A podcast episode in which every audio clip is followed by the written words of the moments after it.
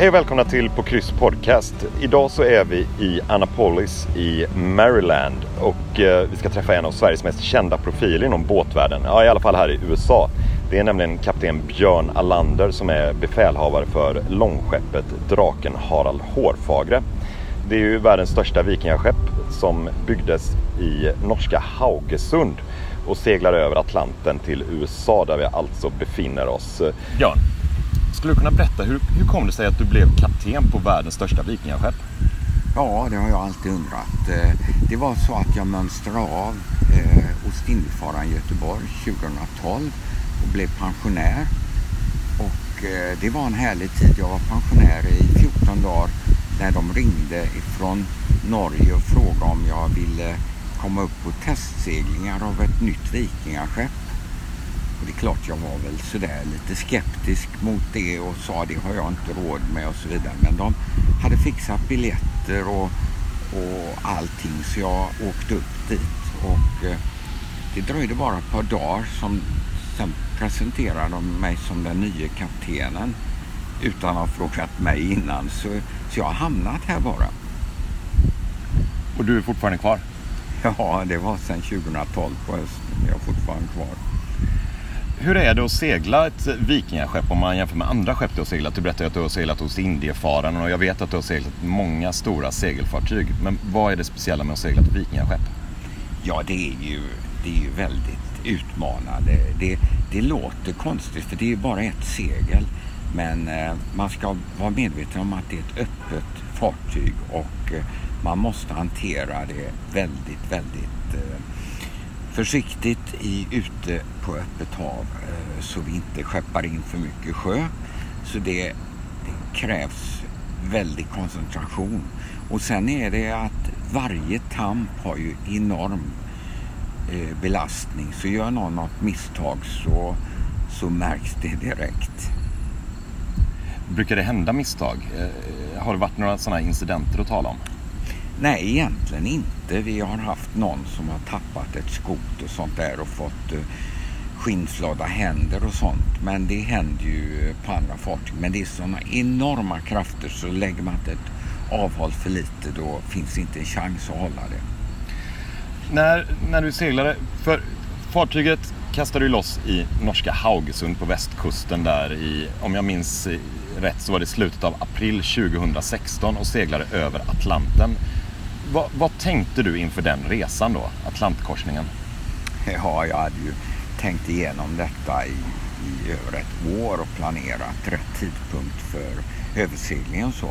Men det är klart att visst är det spännande. Det är ju ett väldigt ansvar. Vi var 34 man, åtminstone till första hamnen då en, en volontär tog sina väskor och gick i land. Men eh, vi fyllde ju på sen så att vi var 34 för hela överseglingen. Var du någonsin orolig under den eh, övergången för att någonting skulle hända? Eh, ja, det är klart att man eh, är, orolig någon gång ibland. Men eh, i så fall får man ju aldrig visa det som skeppare. Utan allting ska ju verka normalt. Men eh, det är klart att, att eh, när den första stormen som vi fick faktiskt utanför Shetlandsöarna upp mot, mot Island då börjar man ju fundera när vi hade byar på 30 sekundmeter över det och eh, grov sjö, brytande sjö. Då, då går det ju liksom, då funderar man hur mycket hon tål. Men hon är fantastisk, hon seglar fantastiskt bra. Skulle du kunna berätta lite mer om själva seglingen, hur, hur hon seglar?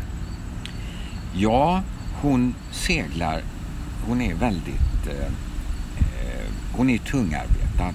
Rå och segel väger ett och ett halvt ton och det lyfter vi för hand med hjälp av ett slags spel med spakar.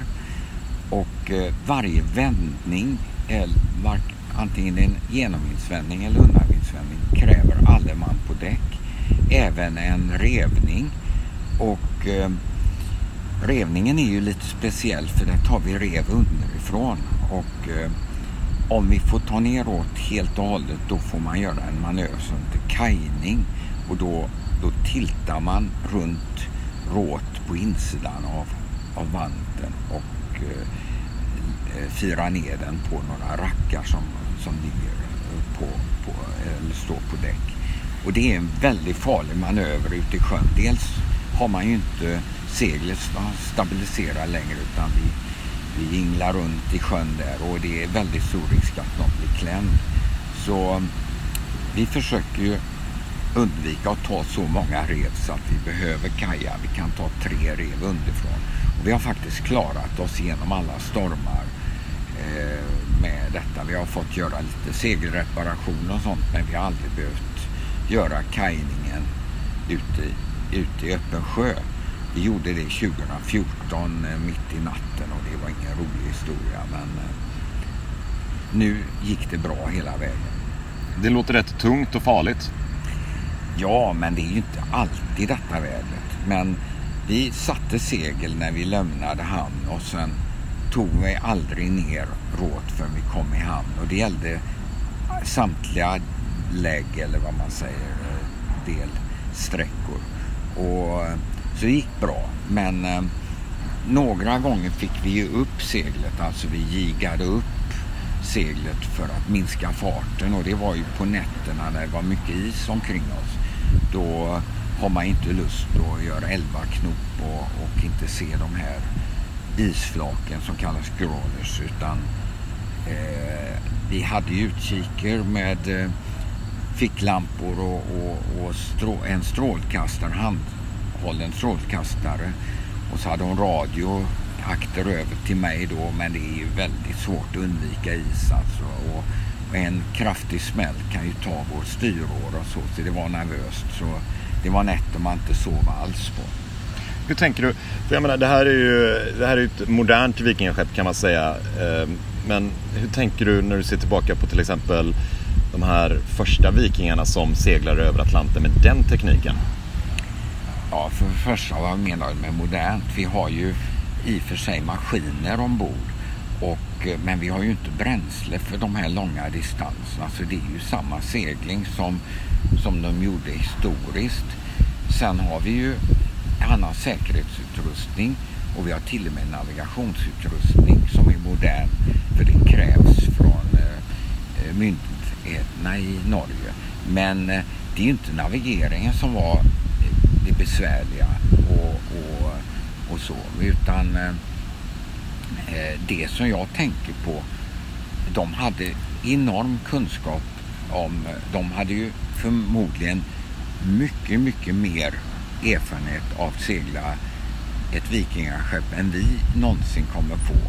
Och dessutom så gick det, så kunde de rutter och de memorerade och det berättades vid, eh, i, i långhusen på kvällar och det gick från far till son och så vidare i generationer. Så de hade mer koll på detta än vi tror. Däremot så får man ju säga de första gången de ger sig iväg, om det nu är avsiktligt, vilket jag antar, eller om de blev, eh, fick eh, falla undan för en storm. Men det måste ju vara väldigt tufft att ge sig över till exempel Labrador Sea från Grönland och inte vetat eh, vad som finns däröver det, den känslan, eh, då, då tycker man ju att det, det var tuffa, eh, det var tufft folk alltså. Och vi gick ju över där och det var inte speciellt trevligt. Vi hade två stormar på den sträckan. Och ändå värre, vi hade vindstilla på mitten så det är inte heller bra. Så vi låg där och skvalpade och väntade på nästa storm. Så, så, och de gjorde det utan att ha varit över tidigare. Det är tufft alltså. Riktigt tufft. Och nu är vi ju i Annapolis, eh, Maryland. Man kan säga att det ligger ungefär mellan Washington och Baltimore. För att eh, det kom ju den här orkanen. Hur, hur tänkte du när du såg att det var en orkan på ingång på väderleksrapporterna? Alltså, man lämnar aldrig, man lämnar aldrig en hamn när det är en stor storm på gång. Eller en eh, och allra minst om det är en orkan. Det är bara dåligt sjömanskap. Det gör ingen, ingen eh, vettig besättning. Utan eh, däremot om man ligger där ute då måste man hantera det. Och vi hade faktiskt 500 sjömil och skulle ner till eh, Wilmington i eh, North eh, Carolina. Och det var ju egentligen tur att vi inte kom iväg. Eh, för det är, det är helt oskyddad kust och ingenstans att komma in. Och eh, med lägkust kanske 30-40 sjömil ut, det är inte drömläget. Då kan man inte parera eh, vindsystem eller, eller vädersystem. Då är det lättare ute på Atlanten när man kan segla undan och hålla undan för en storm och, och segla upp segla tillbaka på rutten senare, vilket vi gjorde flera gånger. Men här hamnar man ju rakt in med brytande sjö efter kusten. Och hade vi hunnit in till Wilmington så hade vi kanske blivit vrak, legat som vrak nu. Till och med Norfolk som ligger i mynningen på Chesapeake Bay, de stängde och slängde ut fartygen ur hamnen och hela amerikanska flottan som låg där inne lämnade för att gå ut.